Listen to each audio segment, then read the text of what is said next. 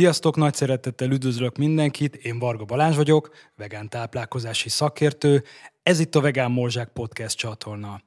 Különösen örülök a mai vendégemnek, mert szeretek a táplálkozás tudomány mellett más tudományterületek szakértőivel is beszélgetni, hiszen a podcast célja az emberi egészségfejlesztés teljes spektrumának lefedése. Mai vendégem nem más, mint Gánti Bence, integrál szemléletű sziológus és klinikai szaksziológus. Szia, üdvözöllek! Szia, köszönöm a meghívást, és köszöntöm a kedves hallgatókat. Hagyomány nálam, hogy röviden mesélni szoktam arról, hogy hol találkoztam a vendégeimmel, illetve hol ismerkedtem meg. Téged először az Everness Fesztiválon láttalak előadni, és igazság szerint nekem nagyon-nagyon tetszett az az előadás, amit ott előadtál. Szuper érdekes téma volt szerintem, és a, és azt gondolom, hogy hiánypótló Magyarországon is. Az Everness Fesztivál alapvetően egy spirituális fesztivál, ami szerintem egy tök jó dolog, de a saját tapasztalatom az az, hogy főleg így a nyugati társadalmat nézve, és akár itt mondjuk a magyar lakosságnak egy részét, a spiritualitás szó az egy kicsit ilyen misztikus és megfoghatatlan, és én a saját tapasztalatom az, hogy azt látom, hogy ha a spiritualitást ezt egy kicsit lehozzuk a, az evidenciák szintjére, akkor jobban befogadható és jobban érthető. Mit gondolsz erről? Teljesen egyetértek veled, ráadásul ugye az integrál szemlélet, amit képviselek, az, és amit valószínűleg neked is megtetszett ebben az előadásban, az összekapcsolja a pszichológiát a spiritualitással, hiszen mindkettő a szubjektív belső élményvilággal foglalkozik, és ha ugye, ha az emberek szubjektív élményét nézzük, ki mit él meg belül, akkor ott nincs egy annyira tiszta határvonal, hogy pszichológia vagy spiritualitás, hanem van egy nagy át, át, átfedő metszet is a kettő között. És ugye a spiritualitás könnyebb elszálltnak tekinteni, vagy földtől elrugaszkodottabbnak, a pszichológiát inkább földinek tartják. Ha a kettőt összekapcsoljuk, akkor biztosan jobb egészet kapunk, mintha külön-külön lenne. Valóban. Szerencsésnek mondhatod magad szerintem, mert már fiatalon egy olyan szakmát kezdtél el tanulni már az egyetemen is, amit, amit most is csinálsz. Ellenben mondjuk ezt például nem kevésbé mondható el nálam, mert én ugye váltottam egy szakmát. Mhm. Tehát, hogy te szerintem szerencsésnek mondhatod magad. Érdekelne, hogy miért választottad a pszichológiát, és ehhez kapcsolódóan hogy jött a, az integráciológia?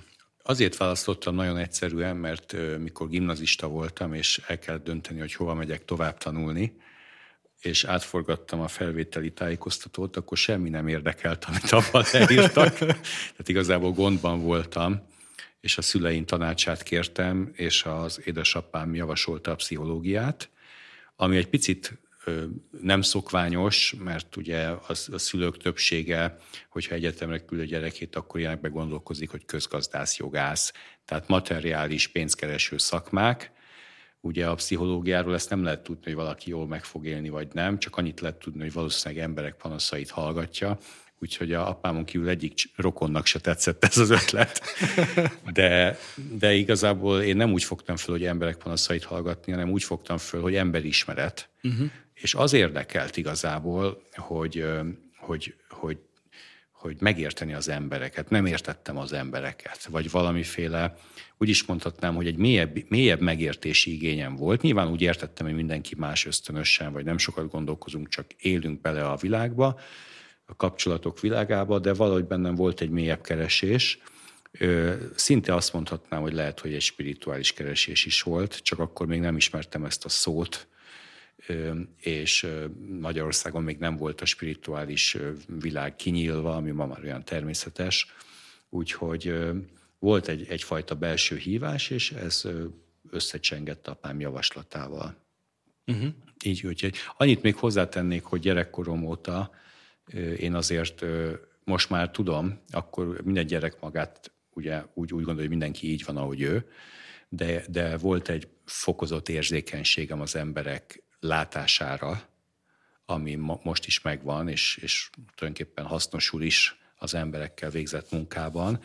Tehát felnőttként már azt mondanám, hogy volt egy elő húrozottság erre, amikor kényszerhelyzet volt, hogy választani kell, hova megyek tanulni, ugye ez egy ilyen külső nyomás, akkor apám jót javasolt tulajdonképpen, és aztán elég hosszú út vezetett oda amit már most látsz, hogy tulajdonképpen egy, egy megvalósult, jól működő, saját irányzattal rendelkező ugye, élet, amit, amit élek. Uh-huh. Um, szerintem a hallgatóknak egy picit meséljünk arról, majd úgyis beleúrunk a, a mélyébe, Jó. hogy pontosan mi is az integráciológia, de hogyha egy-két mondatban össze kellene foglalni, hogy akkor mit jelent az integrál. Igen. Jó. Hogy arról egy kicsit beszéljünk. Jó, egy-két mondatban akkor definiáljuk az integrált. Ugye megfigyelheted, hogy a szó végén nincsen T, tehát azt is lehet mondani, hogy integrált, tehát talán így lenne a leghelyesebb magyar nyelvhelyesség. Így integrál, ez hol fordul elő a normál életben, a matematikában, integrál számítás. Ez nem arról szól, csak ugyanaz a szó van használva ide, ez igazából arról szól, viszont az kifejezi az integráció szó, hogy összekapcsolunk olyan dolgokat, amik úgy szokásosan külön vannak. Tehát uh-huh. egy, egy egységesítés, egy összekapcsolás, egy egység szemléletet jelent. Kérdés, hogy mit kapcsolunk össze? Hát éppen amivel felütöttük a beszélgetést, a spiritualitást és a pszichológiát kapcsoljuk össze, mert ez eddig összekapcsolatlanul volt az integrál szemlélet előtt. És ez a szemlélet mint nemzetközi irányzat a 70-es évektől van, tehát azért nem annyira új, hogy mondjuk tavaly történt az összekapcsolás, hanem a 70-es évek ma már 50 éve volt, több mint 50 éve volt, de, de igazából ugye a 2000-es évektől vált ez nemzetközi mozgalommá.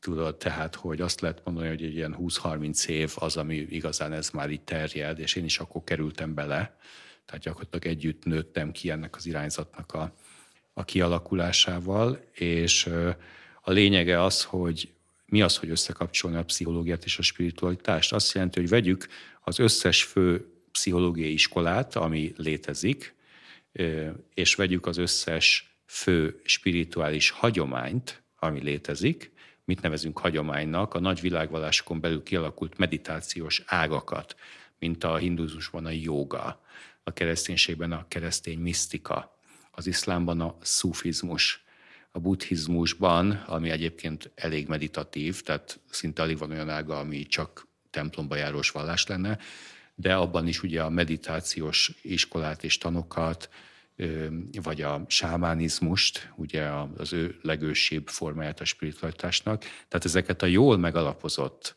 hagyományokat vegyük, és vegyük az összeset, tehát legyen egy, egy teljes értékű kör séta, körkép, és ezt kapcsoljuk össze a pszichológiának az összes fő nagy elfogadott iskolájával, és nézzük meg, hogyha egy ilyen ö, palettát ö, csinálunk, akkor, akkor mi az a plusz, ami ebből kijön. Tehát nem csak a részek összessége jön ki, hogy ezt is tudjuk, azt is tudjuk, hanem, hanem forradalmi új rájövések születnek az emberről, és egy sokkal teljesebb képet kapunk. Szóval ez az integrált pszichológia. Uh-huh. Igen, jellemzően egyébként a nyugati a klasszikus nyugati tudományterületek, főleg a humán vonatkozásúak, azok nagyon pragmatikusak, evidenciákkal bíró, jellemzően ez a, Igen. ami így ráhúzható. Ugye igazából azért a medicinában is megjelenik ugye az ajurvéda, a kínai medicina, Igen. stb.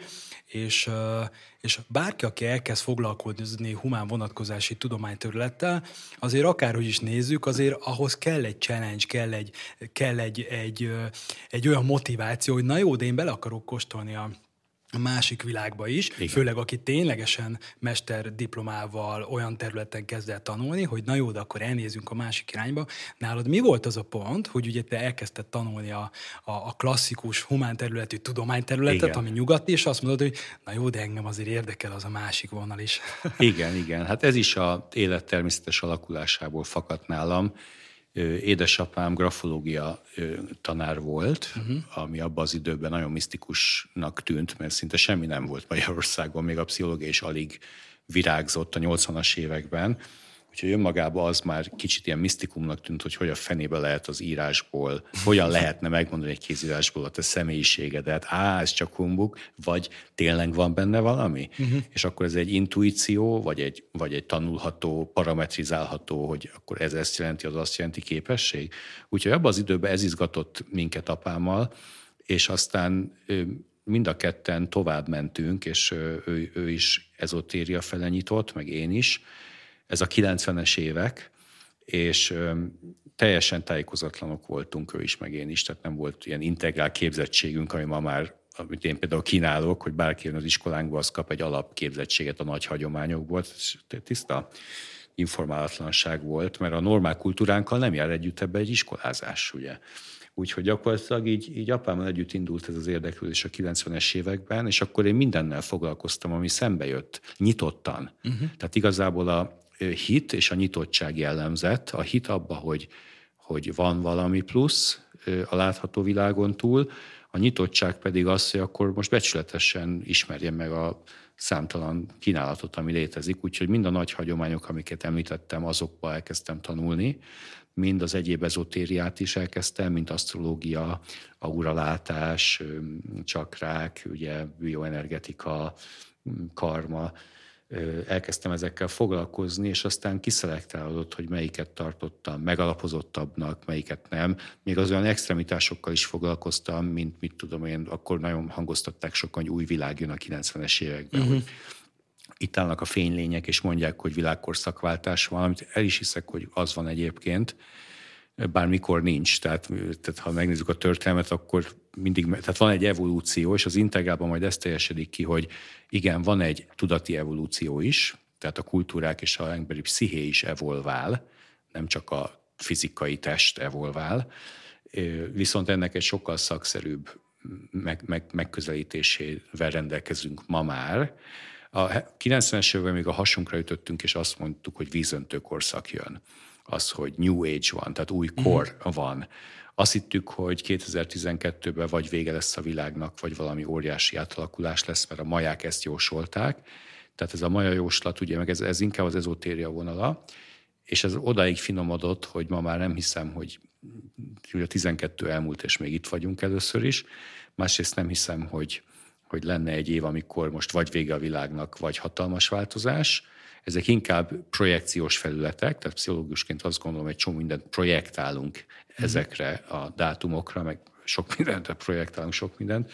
Viszont az igaz, hogy, hogy, hogy van egy evolúciós fejlődésemnek egy új szakasza van, és az integrálban, ez szakmai alapon, pszichológiai alapon jobban le tudjuk festeni, hogy, hogy mi is ez a, a, a későbbi szintjei a felnőtt fejlődésnek, amik most jönnek. És van spiritualitás, tehát arról megbizonyosodtam, úgyhogy, úgyhogy nem egy pillanat volt, hogy ez az életembe jött, hanem sok évnek a, az, az ilyen hatásai. És aztán rájöttem, hogy meditálni kell ahhoz, hogy előre haladjunk spirituálisan. Tehát úgy kezdődött aztán a 2000 körül, hogy elkezdtem Indiába járni, Tajföldre, Burmába, Kolostorokba, uh-huh.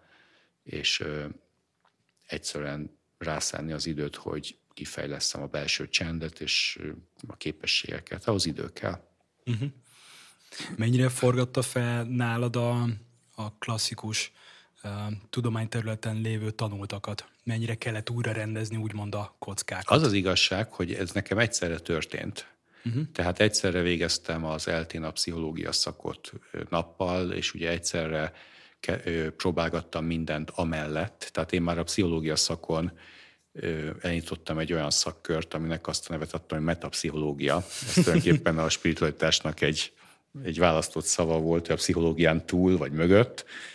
A parapszichológia helyett igazából, és már ott voltak, akik nagyon izgatottak voltak, és követtek, voltak, akik azt mondták, hogy de hát ilyet nem lehet egy tudományegyetemen, és egy picit ilyen, ilyen lázadó voltam, meg, meg így, akkor is megmutatjuk, hogy de lehet, vagy hogy, hogy nem hagyom, hogy a tudomány ezt kiküszöbölje. Lehet kritizálni, meg azt mondani, hogy kérjük a bizonyítékokat, csak egy dolgot ne, ne lehessen gondolati kontroll, hogy hogy, hogy, mert ugye a tudomány is képes arra, hogy szinte vallássá válik, és, és az emberek szoronganak kimondani azt, hogy spiritualitás. Hát ne szorongjanak, hanem, hanem próbálkozzanak, tájékozódjanak, keressenek, mérlegeljék, tehát ha tudomány hű magához, vagyis azt mondja, hogy nyitott megismerés, akkor, akkor mindenről kell tudni beszélgetni. Kritizálni lehet, de, de, de lehessen beszélgetni, és én gyakorlatilag ezt a nyitott szellemet képviseltem a,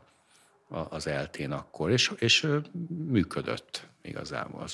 Nagyon sok pszichológus miután megszerzi a végzettségeit, természetszerűleg érdeklődik a spiritualitás iránt, akkor is, ha nem része a master tananyagnak nyilván nem része, de, de sok pszichológus szerintem 50 százaléka legalább, de lehet, hogy 70 a felnőtt életében, amikor már azt csinál, amit akar, akkor mivel a belső lelki világgal foglalkozik, alternatív dolgok fele is fog érdeklődni. Az integráciológiában megjelennek a fejlődés lélektani szintek, Igen. ugye hasonlóan, mint a klasszikus Piaget féle szintekhez, és itt ugye itt jön a nagyon nagy kérdés, hogy ez mennyire különül el, illetve mennyire kapcsolódik hozzá, mennyire egészíti ki ezeket. Igen, a Piaget mennyire különül, hogy ha, igen, hát figyelj, nagyon, nagyon is arra épít, uh-huh. tehát a Piaget az öt szintet ír le, uh-huh. a születéstől a gyakorlatilag a kb. 20 éves korig, az élet kamaszig, azt mondja, hogy a gyerekek átmennek öt fejlődési szakaszon. Mind mentálisan, tehát hogy hogy működik a gondolkodás. Nyilván láthatjuk, hogy egy 17 éves sokkal absztraktabbul tud gondolkozni, mint egy négy éves, az még, még szegény egy kicsit diszorientált így kognitíve, tehát az, az ész tekintetében meg összekeveri a valóságot a fantáziával, szóval történik egy fejlődés az ész és a kognícióban is, de kapcsolatilag is ugyanez az öt szint kimutatható, tehát érzelmileg kapcsolódilag az, az indulatunk kezelése is megváltozik ebben az öt szintben, hogy ugye jövünk egy teljesen kontrollatlan kisbabából egy, egy, egy, egy, egy önkontrolláló, szociális szerepviselkedésre képes felnőtté érünk. Szóval ez a Piageti modell, ez nagyon sok mindenre kiterjed, és öt szint. Csak az a baj vele, hogy vége is van a fejlődésnek kb. 20 éves kor körül, Piaget szerint, és ez, ez a 30-as, 50-es évekből jön ez a modell, ugye a 20. századból, Úgyhogy már a 60-as évektől felbukkantak azok az újabb pszichológusok, akik azt mondták, hogy ez, ez nem lehet, hogy így van, kell, hogy legyenek, kell, hogy legyenek további szakaszai a felnőtt fejlődésnek, és új kutatási ágak indultak.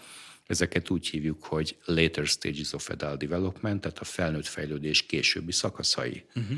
Tehát ez, ez önmagában már egy, egy tudományosan elfogadott irány, ami megmutatta a felnőttnek gyakorlatilag azt, amit mi a Wilberibe hatos színnek hívunk. Ott tíz szint van egyébként, tehát a Piaget ötből még öt lesz, de az öt után a hatodik pont az a nyugaton még jól tapintható fejlődési szint, amit posztmodernnek is hívunk.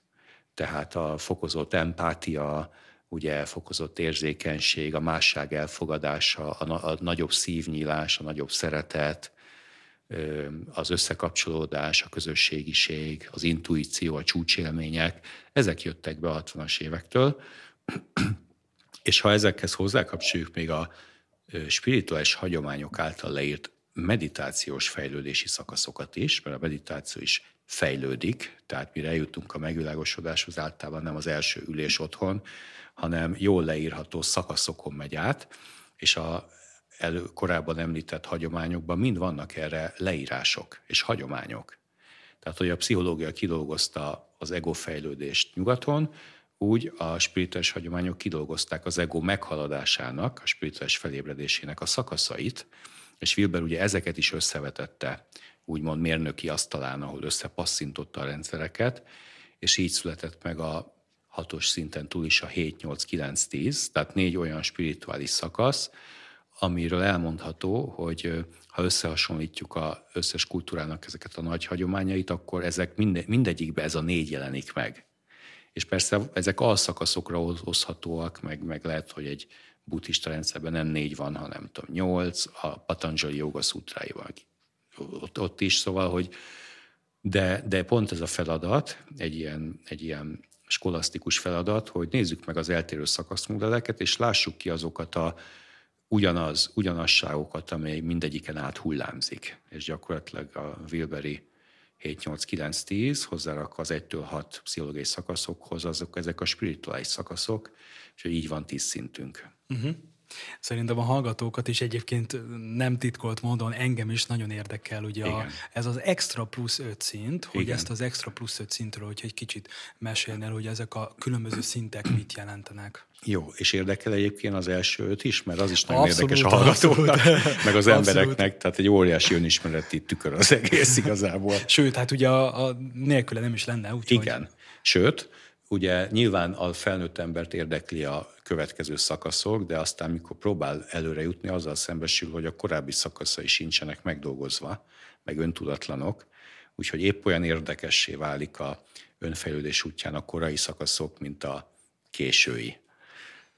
Az, az, a Wilberi egy, és ugye Wilberinek hívjuk ezeket a szakaszokat, mert Ken Wilbertől ered ez az integrál pszichológia, ezért ő, ő, ő nem hívta Wilberi egyes színnek, csak azt mondta, hogy a fir, egyes szint, first stage, a kettes szint, ugye mi mondjuk még, rá, még nem tudta, igen, hogy majd róla fogják. Igen, egy elméleti alkotó, ha nem túl narcisztikus, akkor nem a saját nevére mondja, hogy Wilberi egyes, csak hogy ez egyes szint, de hogy mi már odalökő a Wilberi, mert ő mondta, úgyhogy V betűvel szoktuk rövidíteni, innen jön az, hogy V1, V2, uh-huh. ugye dupla V, mert hogy Wilber az, az dupla V-vel, uh-huh. a Ken Wilber. Na úgyhogy a lényeg az, hogy az egyes szakasz, amit ő megállapít, az a nullától egy éves korig tart, uh-huh.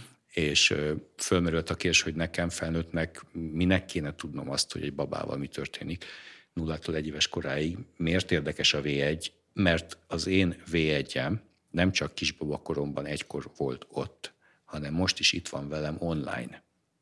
Működik.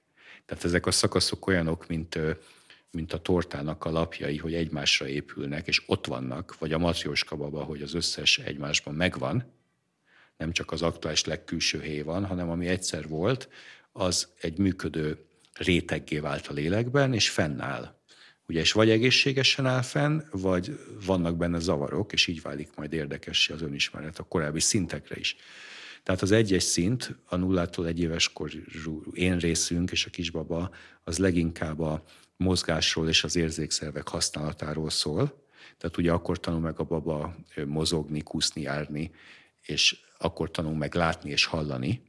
Uh-huh. Vagyis egy felnőttnél, ha te most tisztán látsz, hallasz, egyenesen tudsz ülni a széken, fölállsz, kimész a konyhába, észre se veszed, de tudsz menni, kinyitod a frigidert, észre se veszed, de oda tudsz nyúlni, és ugye amit akarsz a testeddel meg tudod csinálni, ez akkor alakul ki, ugye a kisbaba ezt nem tudja.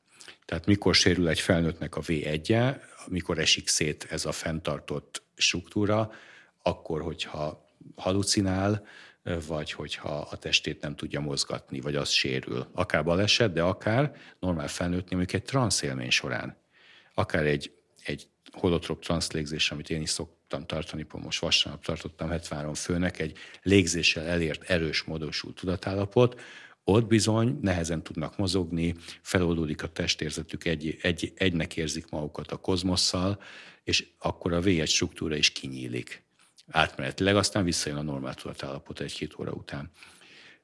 A V2 az még érdekesebb a felnőtt számára is, mert azért egy normál felnőtt jön, megy, lát, hall, azzal nincs gond. A V2-nél már a legtöbb normál felnőttnek vannak témái, vagy, vagy meg, meg, téma lesz az életében előbb-utóbb, ugyanis ez az egytől három éves korhoz tartozó lelki fejlődési szakasz, ez az, ahol a kisgyermek a mamával elkezd érzelmileg kapcsolódni, tehát ez az anya-gyerek kapcsolatnak az időszaka, uh-huh. és itt alakul ki az érzelmi, a felnőtt érzelmi életünknek az összes alapprogramozása. Itt alakul ki a kötődési mintánk és képességünk, itt alakul ki a bizalmunk, vagy a bizalmatlanságunk, itt alakul ki az én határok kezelése, hogy mennyire tudom jól szabályozni, hogy kitengedek közel, vagy épp határt húzok, ebbe jól működöm, vagy zavart vagyok. Ugye itt alakul ki a töltődés képessége, az érzelmi töltődés, vagy töltésadás a másiknak. Például, ha van egy barátnőd, aki vel ha találkozol, akkor ellazulsz, mert annyira tölt a jelenléte, akkor neki jó működik a v és a tevékettőd azt élvezi, töltődik belőle. De ha van egy olyan barátnőd, vagy női hallgatók, egy olyan pasid, akik a mondjuk megközelíthetetlen, és uh-huh. oda bújnál, vagy csak vele vacsoráznál, de nem lehet, mert csak a fejében is bezárt, akkor lehet, hogy neki nem működik jól a vékettője, vagy el van dugva, vagy uh-huh. bele csukva. Uh-huh. Tudod? És tehát ilyen egyszerű hétköznapi dolgok. Ugyanide tartozik a valahová tartozás is, amit Maslow írt le, ugye, belonging needs, hogy szükségünk van oda tartozni, ugye, és ha egy olyan életet élsz, ahol van hova tartoznod, akkor mosoly lesz az arcodon, mert ez egy alapvetően muszáj szükségletünk, hogy valóva tartozzak. Ha viszont nem tartozol sehova, akkor, akkor borzasztóan fogsz érzelmileg szenvedni csendben magadba, és ez is egy vékettes dolog. Úgyhogy láthatod, hogy noha ez korai fejlődés, de abszolút itt vannak velünk ezek a témák, és az önismeretben mindig előkerülnek a normál felnőtt embernél is. A harmadik szint az az óvodáskornak a korszaka, 3-tól 7 éves kor. Ez egy sokkal tágabb, tehát hogy négy év az életünkből gyakorlatilag, de ekkor jön a következő nagy hullám, ez pedig a, a ebben a korban vagyunk egocentrikusak és akaratossak, és impulzívak, ugye kisovodásként, hisztizünk, úgymond, ez, ez van a nehézség oldalon, a szépség oldalon pedig ekkor vagyunk spontának és játékosak. Ugye a gyereknek nem kell kétszer mondani, hogy dobd el magad a szőnyegen és játsz, ő magától ezt csinálja, játszik, élvezi, öröm, örömködik, tehát egyrészt a belső gyermek, amit így szoktak hívni a pszichológiában, ez a játékos kreatív itt, spontán önkifejező, másrészt pedig itt vannak a nagy ö, ö, pszichodinamikák, vagyis kapcsolatdinamikai meccsek.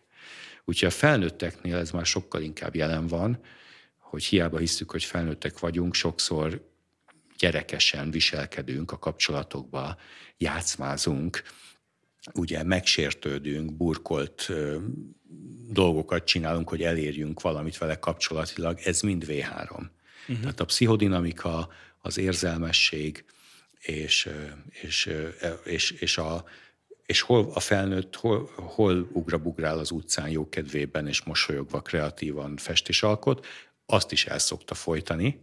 Tehát gyakran a V3 kibontásában benne van a játszmák átdolgozása, az indulatok kifejezése, mondjuk egy önismereti csoporton vagy terápiából erre tér van, ugye elfolytott, elnyelt mondatok, amiket évek óta, vagy évtizedek óta hordozunk, a kimondása, az azáltali felszabadulás, és a kreatív játékos énünk újra megélése, ez mind V3 felnőtt korba.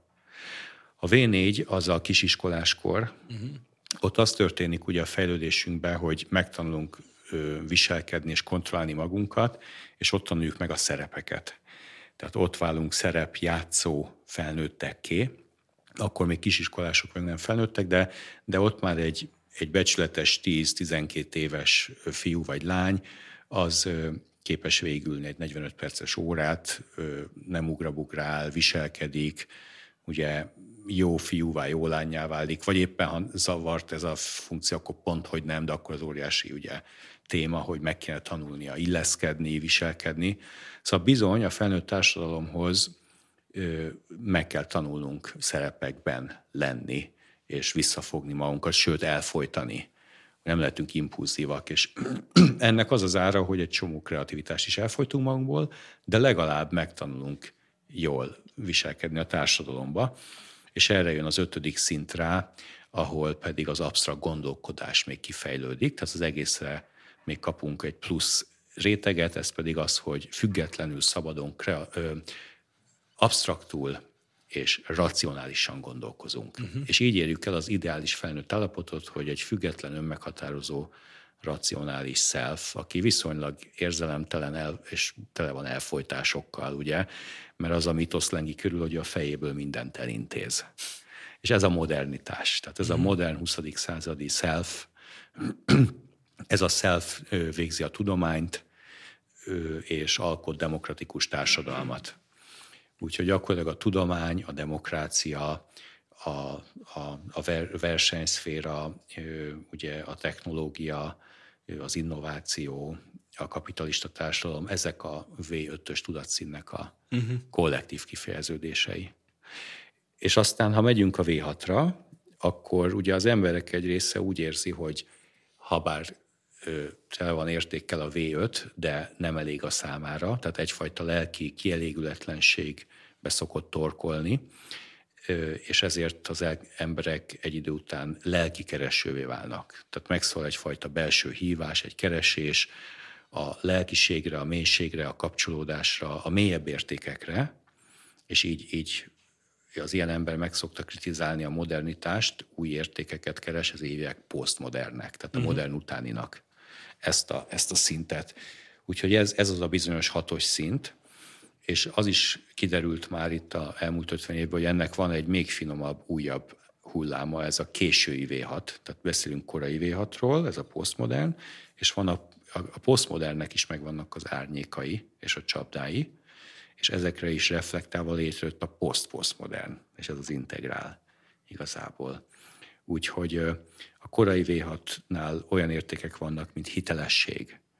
Tehát keresed magad, hogy azon túl, hogy most már tényleg nagyon ügyesen pénzt keresek, és forgatom az életet, és stratégikusan mindent megoldok, és autón van, vagyonom van, családom van, ezen túl ki vagyok én egy mélyebb szinten? Ki vagyok én? És elkezdett keresni az valós érzelmeidet, ugye, amit útközben elfelejtettél. Olyan embereket és közösségeket keresel, ahol ezeket megélheted, ahol igazat mondhatsz, mert olyan mesteré vagyunk a, a tulajdonképpen a igaztalanságnak, hogy azt mondunk, amit akarunk, az emberek elhiszik. De mi van, ha bennünk ébred fel az ember az igaz, a, a, a vágy az igazmondásra, ugye a hitelességre. És akkor bizony a hétköznapi nem sok hely van, hanem akkor meg kell keresnünk azokat a köröket, és ezek tipikusan a terápiás és önismereti önfejlesztő körök, ahol ezen szabályok szerint vagyunk együtt, szabadságot adunk, önkifejezést és hitelességet. Kapcsolódunk, sokkal mélyebben lehet így emberileg kapcsolódni, és, és bizony szembenézünk a sokféle én részünkkel, uh-huh. a tudatos én részek mellé visszahozzuk az elfolytott tudattalan részeket, és emiatt egy integrált, érettebb személyiség szint is valósul meg a v Na úgyhogy ez az a újabb felnőtt szakasz, ami most már nagyon sok embert foglalkoztat, és itt az ego bizony fölpuhul, tehát kevésbé egoisták az emberek, elvékonyodik az egoizmus, és az elme is sokkal rugalmasabb, tehát már nem kell erőltetni, hogy minden gondolatilag megmagyarázni, hanem a jelen, az itt és most, az élmények átélése elkezdi kitölteni ugye a, az embert, és a racionalitás az továbbra is egy fontos faktor, de nem kizárólagos a v ugye, hanem az élmények, a saját élmények válnak nagyon fontossá, a megélések, a tapasztalati tanulás. Na és innét természetesszerűleg, hogyha így az, az, az én, az ego csökken, akkor egyre több intuíció jön be a rendszerbe, és megjelenik a spiritualitás. És a énkeresés tovább megy, most már nem csak a hiteles én kifejeződésbe keresed magad, hanem elkezded azt gondolni, vagy tapasztalni, meg hallasz róla, hogy lehet, hogy az igazi éned az túl is van az egódon. Az a spirituális állapotokban, éntelen állapotokban lakik. És így nyílik meg a spirituális keresés. Úgyhogy a V7 az, az a szintje a spiritualitásnak, amikor nincsenek különösebb misztikus tapasztalataid, mint mondjuk halálközeli élmény, vagy, vagy fényélmény, viszont hited már van, és azt kezded érezni, hogy a dolgok nem véletlenül történnek. Nem véletlen véletlenek, telepatikus pillanatok, szinkronisztikus, szinkronicitás élmények tartoznak ide, vagyis intuitívan hittel érzékeled, hogy valami láthatatlan világ rendezi a dolgokat. Tudod? És ha vallásos vagy, akkor ezt Istennek fogod hívni. Uh-huh. Azt fogod mondani, hogy Isten elrendelte, hogy, vagy Isten akarta, hogy. De sok embernek ma már nem a klasszikus vallásra van igénye, hanem egy szabadabb, ugye, posztmodernebb megközelítése van. Ilyenkor inkább azt szoktuk mondani, hogy a mező. Tehát, hogy van egy, egy, egy spirituális mező, ami mindent összeköt. Klasszikus szóval Istennek hívhatjuk. Az Istennel az a baj, hogy azt egy ugye ha ezt mondjuk, akkor az olyan, mintha lenne valaki ott. Ugye? Tehát, hogy és, és e, igazából ez a szavaknak a hipnotikus játéka. Ugye, hogyha meg azt mondom, hogy egy kollektív mező, ami egy végtelen intelligencia, és mindent összeköt, mindenben benne van, ugyanazt mondom egy picit maibb nézetbe, akkor, akkor is ugyanarról beszélek, és ez a mező, ez rendezi a történéseket. És ez, erre való tudatosság, ez szerint való élet lenne egy V7-es beállítódás. Na most még tovább menve, a V8 az, amikor az emberek saját élménnyel tapasztalják a láthatatlant. Uh-huh. Tehát effektív fényélményük van, effektív, ö, ö, halálközeli élményük van. Tényleg vannak emberek, akiknek a szíve leállt pár percre, tényleg átmennek egy alagúton, látnak fényeket, lényeket, és visszajönnek. Tehát ezek a másfajta dimenzióknak a megtapasztalása saját élményben, ez a V8. És emögött is van még egy valóság, egy még mélyebb, ez pedig a V9, ami minden spirituális kultúrában le van. A V8 is mindenhol le van írva, meg a V9 is, csak más szimbolikákkal. Ez az, amikor a tapasztaló tudat, amiben mindez a élmény megtörtént, önmagát tapasztalja meg. Tehát ez nem a sokféle élményről szól, hanem arról, hogy maga az átélő megtalálja önmagát. Uh-huh.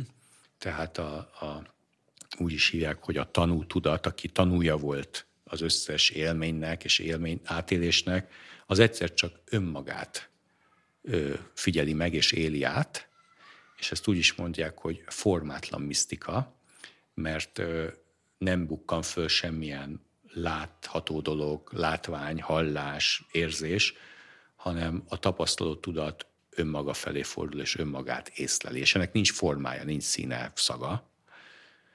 Úgyhogy az a paradox ebben a játékban, hogy amikor ezt átéli a személy, akkor azt tapasztalja, hogy ez nem is ő. Ez már nem is ő, mint különálló ego, hanem ez az a kozmikus tudat, az isteni tudat, ami mindent áthat.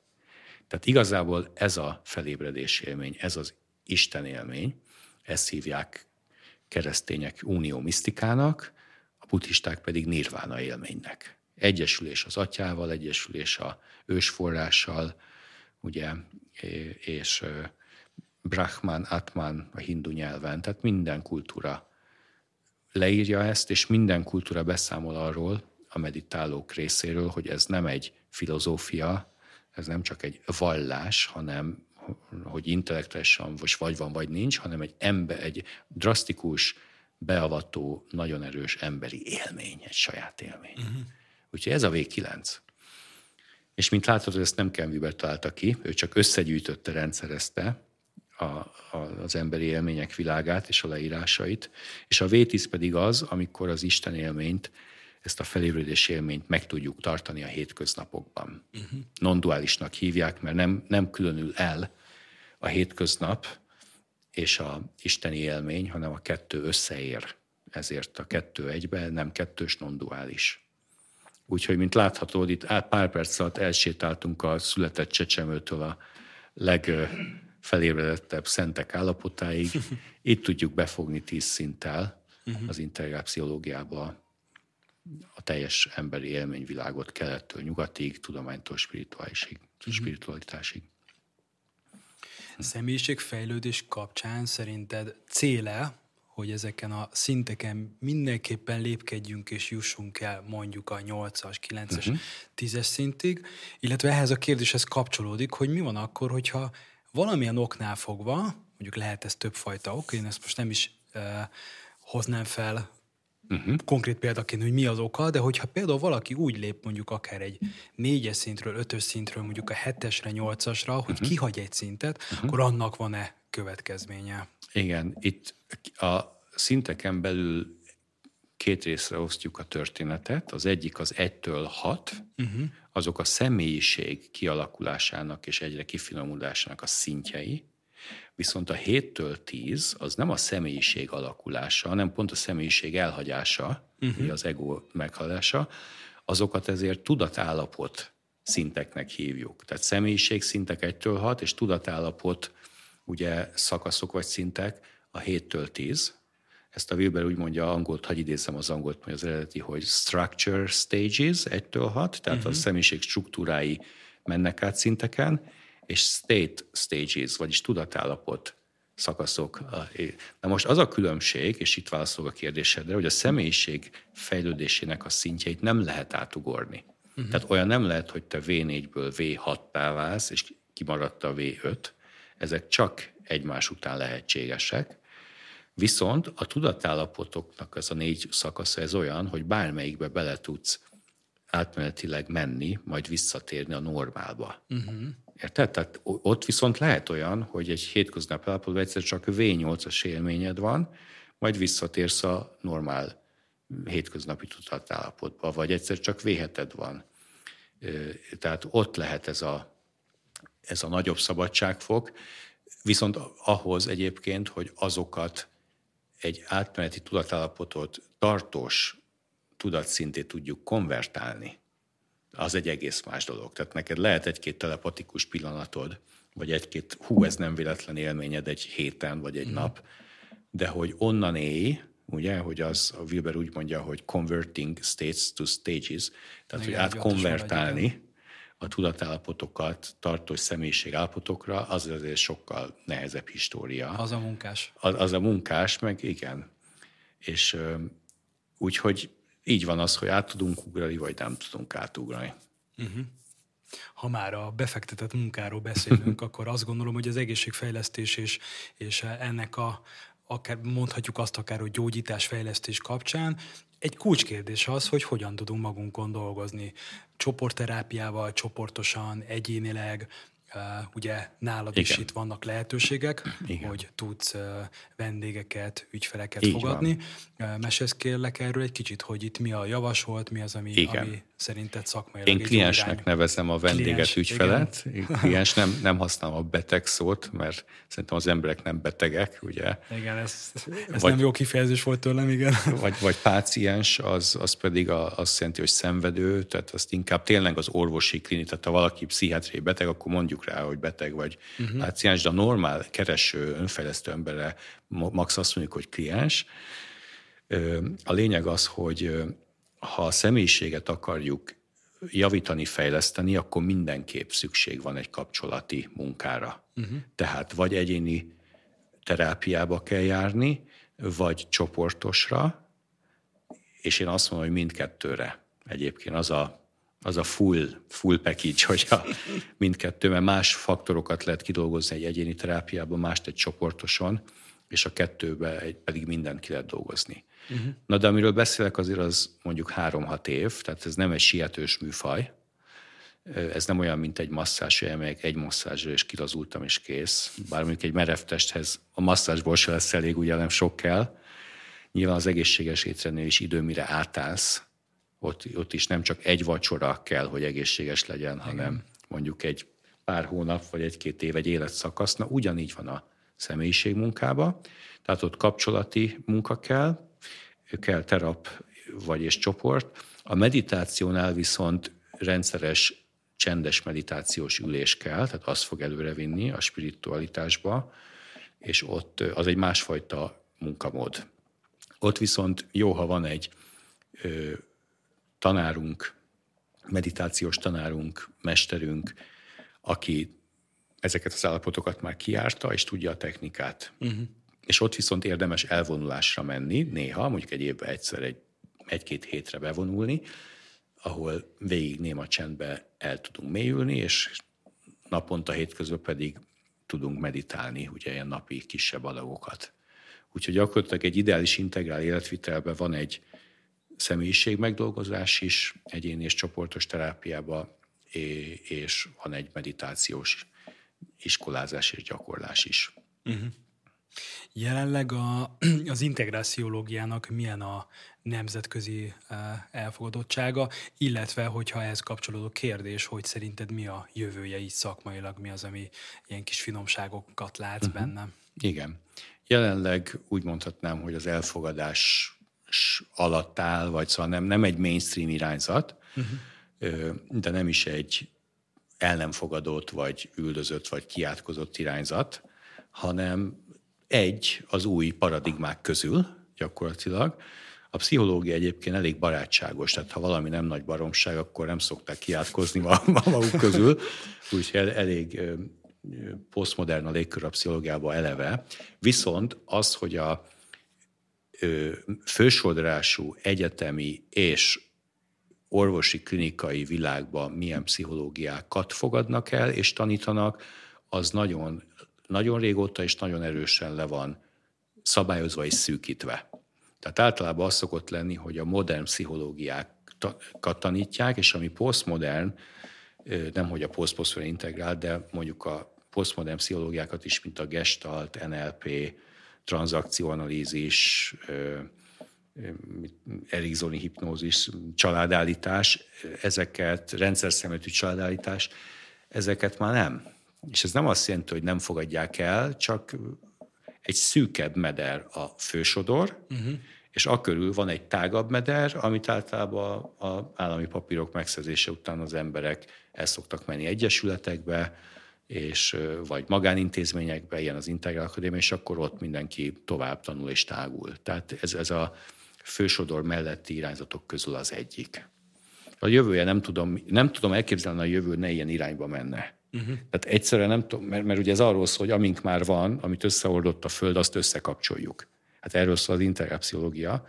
Tehát nem tudom elképzelni, hogy, hogy más irányba mennénk, mint ehhez, hogy össze fognak kapcsolódni a dolgok. De tény, hogy ez ma még lehet, hogy tíz emberből mondjuk hármat érdekel. És ehhez kell egy érettség is egyébként. Tehát magának a személynek, aki vizsgálódik, is olyannak kell lenni a tudata, hogy, hogy vágyja az egységet, és nyitott a sokféleségre.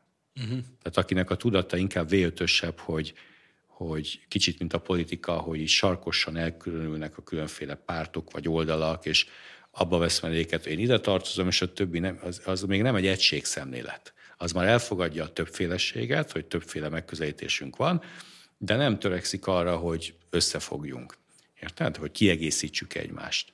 Tehát a V6-tól jön meg a személyiségben is az a igény, hogy értjük, hogy sokféle eltérő nézőpont van, ugye? De mi lenne, hogyha ezekből csinálnénk egy nagy közösset? Uh-huh. És akkor so- sokkal jobb lesz az élet, meg érdekesebb. Úgyhogy azt gondolom, hogy a integrál pszichológia is a jövőnek a, a pszichológiája, és ennél fogva lehet, hogy most tízből hármat érdekel, de lehet, hogy száz évvel már hetet. Uh-huh. Szerintem annyira jó látni, hogy, hogy így a szakmaiságod mellett megvan, megvan az, a, az az elhivatottság, motiváció, hogy mi az, ami még így a, még a minden napokban még most is visz előre téged, hogy, hogy igen, ezt csinálni kell. Mi, mi, a, hát, mi a hát- löket neked? A, hát tulajdonképpen a, a hit ebben az egészben, ami nálam saját élményekre alapul, kizárólag. Uh-huh. Tehát én olyan szerencsés vagyok, hogy ateistaként nevelkedtem. Uh-huh. Ugye lehetne mondani, hogy ez szörnyű, mert spirituális az sokkal jobb, de azért tartom szerencsésnek, mert ez azt jelenti, hogy száz százalékban rám bízták, hogy mit gondolok, és mit választok. Uh-huh. Tehát nem volt rajtam vallási nyomás, a nagyanyám azt mondta, hogy menj el a templomba, kisunokám, meg különben. Szóval semmilyen nem volt. Uh-huh. Szocializmus volt, ugye materializmus volt, KISZ központi bizottság névadó ünnepsége volt.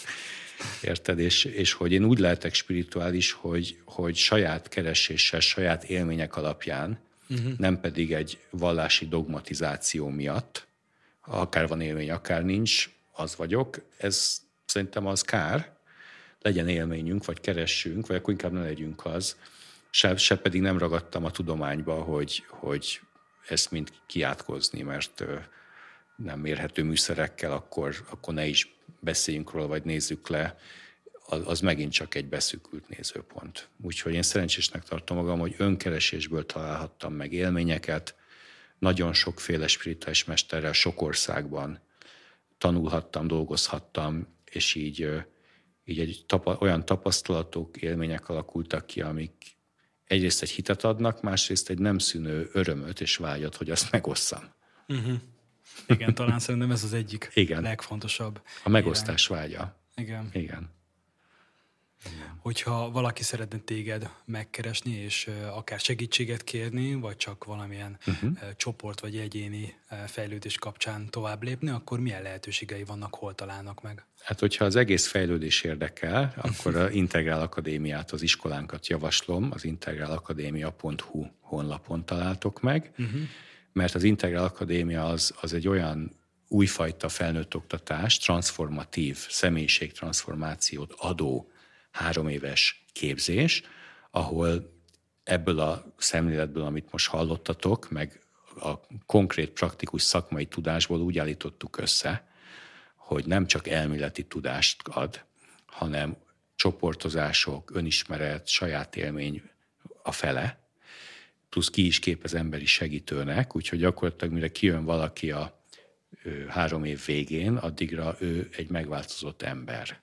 Tehát igazából nem csak elméleti tanulásra, hanem emberfejlődésre is ajánlom ezt az iskolát. Uh-huh. Viszont ha valaki mondjuk csak egyéni terápiát keres, akkor megkereshet úgy is engem, mint pszichológus, uh-huh. akkor a ö, ö, benceganti.com a honlapom, vagy uh-huh. beírásáltal mindig kijön rólam valami, meg e-mail címet megtalál.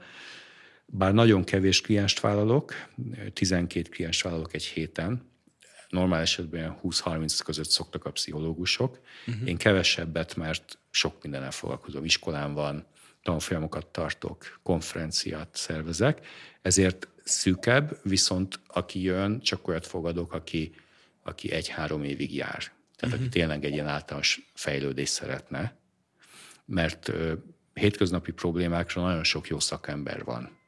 Ar- arra nem muszáj, hogy pont én legyek a szakember. Hozzám inkább olyan jön, akinek a szemléletében van spiritualitás is, tehát ez a fajta komplexebb és, és ahhoz passzolót keres. Ha pedig épp nem tudok valakit bevállalni, akkor tovább szoktam küldeni a tanítványaimhoz. Uh-huh. Szerencsére nagyon sok jó kiképzett tanítványom van, aki kliensezik, és akkor el szoktam igazítani az embereket. Illetve tartok táborokat, amik nyitottak, ilyen önismereti táborokat, azt is a integralakadémia.hu mindent megtaláltok. Uh-huh.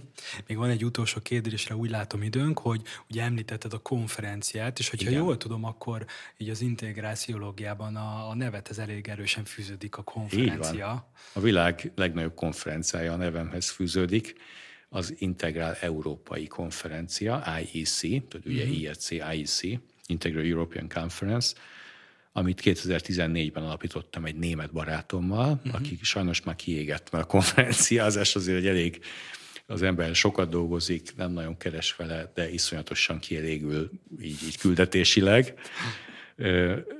Szóval óriási munka egy konferenciát összerakni, és aztán az az 5-6 nap, amíg tart, az, az aztán mindenért kárpótol. Úgyhogy gyakorlatilag most már nem a kezdeti tím, hanem újraépült tímekkel dolgozom. Én vagyok a utolsó mohikán, aki ezt sose adja föl, és évről évre viszi, és Magyarországra székeltem, mert hát itt élek. Egyébként 7 évig éltem Amerikába, tehát ez mhm. onnan is jön, hogy a sok ázsiai út után mindjárt a másik irányba vettem repjegyet, és akkor Amerikába mentem.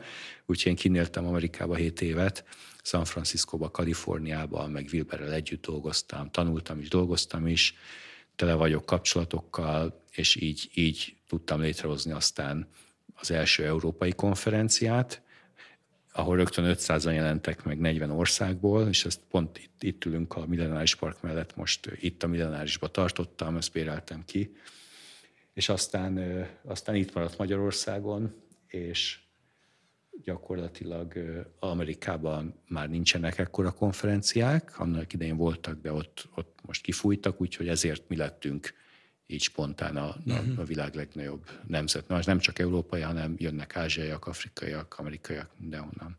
Uh-huh. Köszönöm szépen, Bence, az idődet és a lehetőséget, hogy tudtunk beszélgetni. Nagyon szívesen. Remélem a hallgatóknak is tetszett, én élveztem. Bízom benne, hogy hallgatók is értékes információkkal és csomaggal mennek haza ezzel. Köszönöm szépen, hogy itt voltál. Köszönöm a figyelmeteket, sziasztok! Sziasztok!